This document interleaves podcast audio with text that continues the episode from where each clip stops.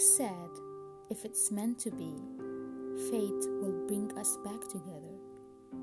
For a second, I wonder if you are really that naive.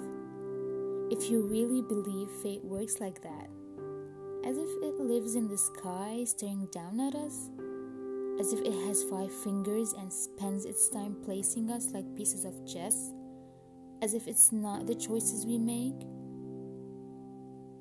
Who told you that? Tell me.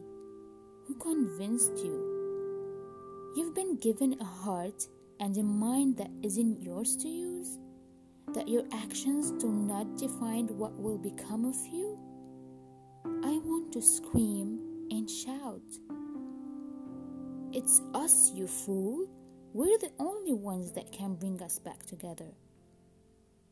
But instead, I sit quietly, smiling softly through quivering lips, thinking, Isn't it such a tragic thing?